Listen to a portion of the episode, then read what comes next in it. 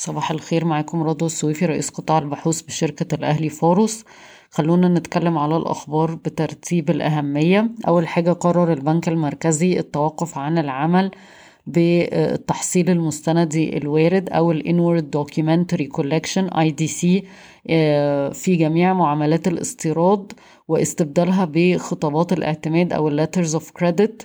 بداية من أول مارس وده بيخلي إن العملية الاستيرادية كلها بتفاصيلها بين بنك المستورد وبنك المصدر.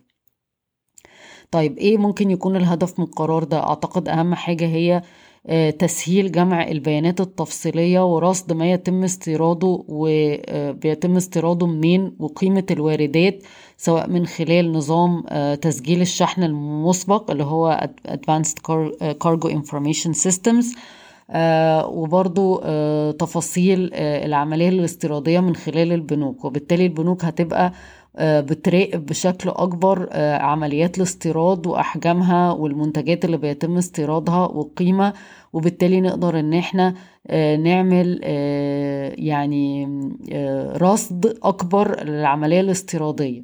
وبالتالي برضو نقدر إن إحنا نستخدم الموارد من العملات الأجنبية بشكل أفضل وتقنين الواردات إذا لزم الأمر. حاجة كمان إن الناس أجمعت إن ده ممكن يؤدي إلى ارتفاع أسعار المنتجات المستوردة في مصر بشكل عام لأن المستوردين قالوا إن النظام الجديد هتكون تكاليفه أعلى من من النظام القديم. طيب هكلمكم بعد كده عن أسعار السلع العالمية. هنتكلم عن الحاجات اللي اتغيرت الأول. طبعا أسعار النفط النفط وصلت تقريبا قرب 96 دولار للبرميل.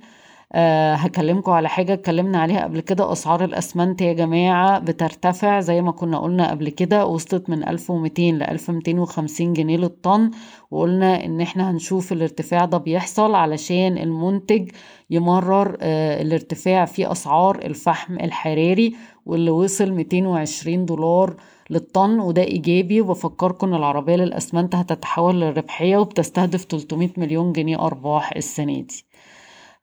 برضو الفرق بين أسعار الديزل وال heavy fuel oil آه بالنسبة لهوامش التكرير هوامش التكرير بترتفع وصلت 350 دولار أمريكي للطن وأكتر حد مستفيد يمكن هو ERC للقلعة.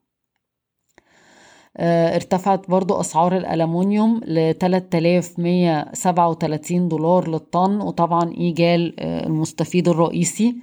أسعار المواد الخام اللي بتخش في الجبنة اللي هو زيت النخيل ارتفع 3.5% ل 1383 دولار للطن. اللبن البودرة ارتفعت 2.2% ل 4000 دولار للطن. هنلاقي كل الأغذية والمشروبات أسعارها بترتفع. فروق خام فروق أسعار الحديد وخام الحديد مستقرة عند 420 دولار للطن وده إيجابي. اليوريا مستقرة عند 755 دولار للطن. بولي إيثيلين عند 1300 دولار للطن مستقر. بولي بروبيلين على 1240 دولار للطن برضو مستقر. وقعت مصر 37 اتفاقية في مجال التنقيب عن النفط والغاز مع شركات عالمية من في خلال سنتين تصل إلى 8 مليار دولار. والرئيس التنفيذي للصندوق السيادي المصري يقترح إن ده الوقت المناسب لرفع استثمارات المسموح بها لصناديق التأمين في البورصة لعشرة في المية من خمسة في المية. وزارة التجارة والصناعة كشفت عن خطة لإحلال واردات بقيمة 14 مليار دولار. النهاردة بنفكركم اليوم اللي ستقدم الشركات عطاءاتها النهائية لست تراخيص جديدة لتصنيع الصلب لهيئة التنمية الصناعية. الرئيس السيسي صدق على قانون الفinتك اللي بينظم الشركات اللي بتعمل في المجال وال nano finance والتأمين والتمويل الاستهلاكي ما بين قطاعات أخرى كلها في قطاع الخدمات التمويلية غير المصرفية. فوري قالت إن المحفظة بتاعة التمويل متناهي الصغر وصلت وصلت ل 437 مليون جنيه بارتفاع 67% على أساس سنوي.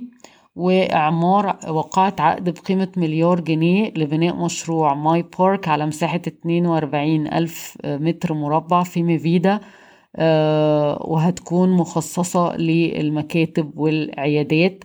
مجلس إدارة الشمس للإسكان هيزود رأس المال بخمسة وأربعين مليون جنيه مصري من خلال أسهم مجانية واحد لأربعة. القاهرة للأدوية أعلنت عن نتائج أعمال النصف الأول من واحد وعشرين اتنين وعشرين بارتفاع اتنين وعشرين ونص في المية سجلت اتنين وتمانين مليون جنيه والسهم بيتم تداوله عند أربع مرات مضاعف ربحية لعام واحد وعشرين اتنين وعشرين. شركة مطاحن مصر العليا أعلنت نتائج أعمال النصف الأول من واحد وعشرين اتنين وعشرين بارتفاع ستة في المية لستة وخمسين مليون جنيه مصري والسهم بيتم تداوله عند ست مرات مضاعف ربحية للسنة. بشكركم ويوم سعيد.